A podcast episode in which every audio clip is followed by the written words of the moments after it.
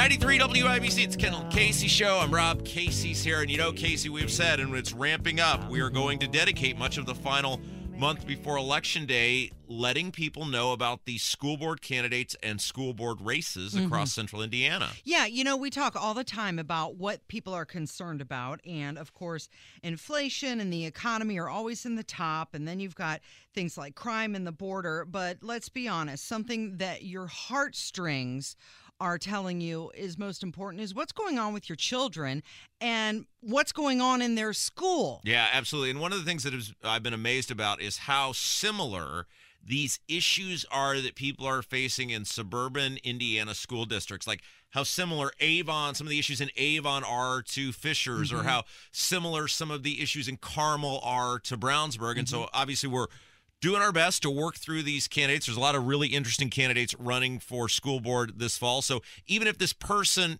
when we talk to them, isn't in your school district, pay attention because a lot of these big issues are happening everywhere. So let's go to the drivehubler.com hotline. We're joined by Jennifer Smith. She's running for school board in Avon. Now, Jennifer, we always ask this question, especially school board, because this is the hardest, most difficult, most thankless uh, position to run for. Why are you subjecting yourself to this? Did you lose a bet? Did you draw a short straw? Why are you running for school board in Avon? Well, first off, thank you for the opportunity to speak today. Um, I am running, I am just a concerned parent. I have two children that are currently enrolled in Avon Community Schools. Uh, therefore, I have a personal investment in the schools. I could sit down and complain, or I could stand up and actually do something about what's going on. So I have decided to take a stance and fight for my children and other children in the community. So, what is going on? What are some of the big issues? Because it seems like, as, as weird as it is, Avon school board race may be even more contentious than the Brownsburg school board races, and that doesn't seem possible. What's the deal? Of the issues is going to school board meetings the past year and not feeling like our voices are being heard or that they can, were concerned what we were saying. Also, if you look at some of the proficiency in Avon schools, we are falling behind. Um, in one of the schools, the math in 2019 was 63%, in 2021, 49%, and 2022, 46%. So we are falling behind. Um, Avon is nowhere in the top performing Indiana school districts. So you mentioned that you feel like your voices aren't being heard at the school board meeting and you can either complain or do something about it. Was there a catalyst? Did something happen? Did notes come home from school? Did your children tell you something? Like what exactly was it that made you say, I'm getting involved? Well, I mean, my daughter came home with some curriculum um, items that were based on race, and then my son said they spend a good majority of their day talking about feelings. And then, as far as them not being transparent with parents, now there's a survey that goes out at the beginning of the year and at the end of year for students to fill out based on the so- social emotional learning. However, parents are not notified that children are taking the survey. So the transparency with parents are not there. And I felt that I needed to get into this fight and make it aware that we need to bring parents back into the education system. Jennifer Smith's our guest. She's running for school board in Avon. You know, it's interesting you say that, Jennifer, because Casey, you can, you know, correct me if I'm wrong on this, but it seems like the reoccurring theme here is that these governments, because we've had school board candidates from Carmel, Fishers, mm-hmm. Brownsburg, you know, Avon, Zionsville, the government feels, and the government in this case being the school board and the administrations, feel like they know how to raise your kids better than you do. And not only are they trying to do that, they're trying to be in many cases manipulative and deceptive on on how they do that. As a parent, do you agree with that?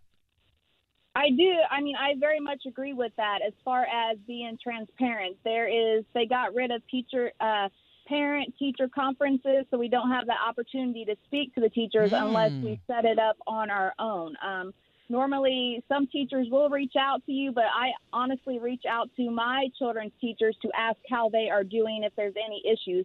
But if you don't, most of the stuff goes under the table. I mean, we're not transparent with parents, and that's a big issue to me and other parents in the community. Jennifer, you had alluded that the fight in Avon is getting quite contentious. Would you like to elaborate? I mean, it's just it's disappointing when you put up signs and then you hear that the signs are missing or that signs were smashed down or things like that or you hear on social media just because you were endorsed by certain people that you know your views don't align with it's it's just it's very been disappointing and sad to hear stuff like that. When you put your fight and your money and all this into promoting goodness for the community and then people just bash you. How do your children feel about this? I'm I'm curious about this because I'm a mom and I was highly involved in my daughter's schooling when she was younger. Is this affecting your children at all being in this race? It is not affecting actually my children are probably some of my strongest helpers. I mean, they're out with me you know, pushing out literature. My daughter actually took one of my flyers and has it actually hanging on her closet door. I mean, my kids are actually happy for me and want me to get into this race to fight for them.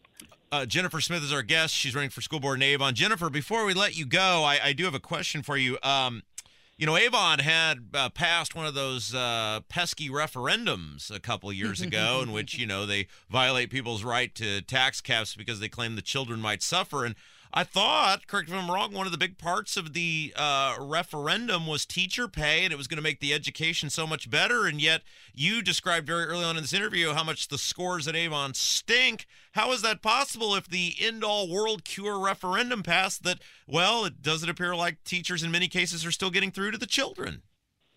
I wish I had an answer for you, and I don't. Um, I know a lot of teachers or have left the Avon uh, community schools just based on what is going on. So I'm not sure as far as that what's going on and why.